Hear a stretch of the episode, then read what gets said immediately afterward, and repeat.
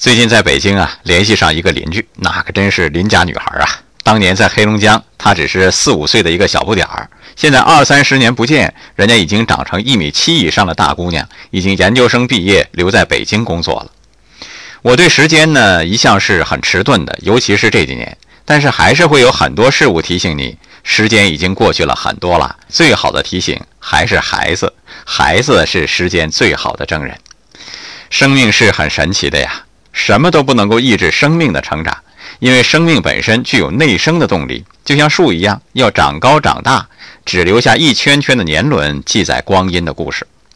在人生的某个阶段，和生命一样迫切需要成长的是人的慧命和灵命。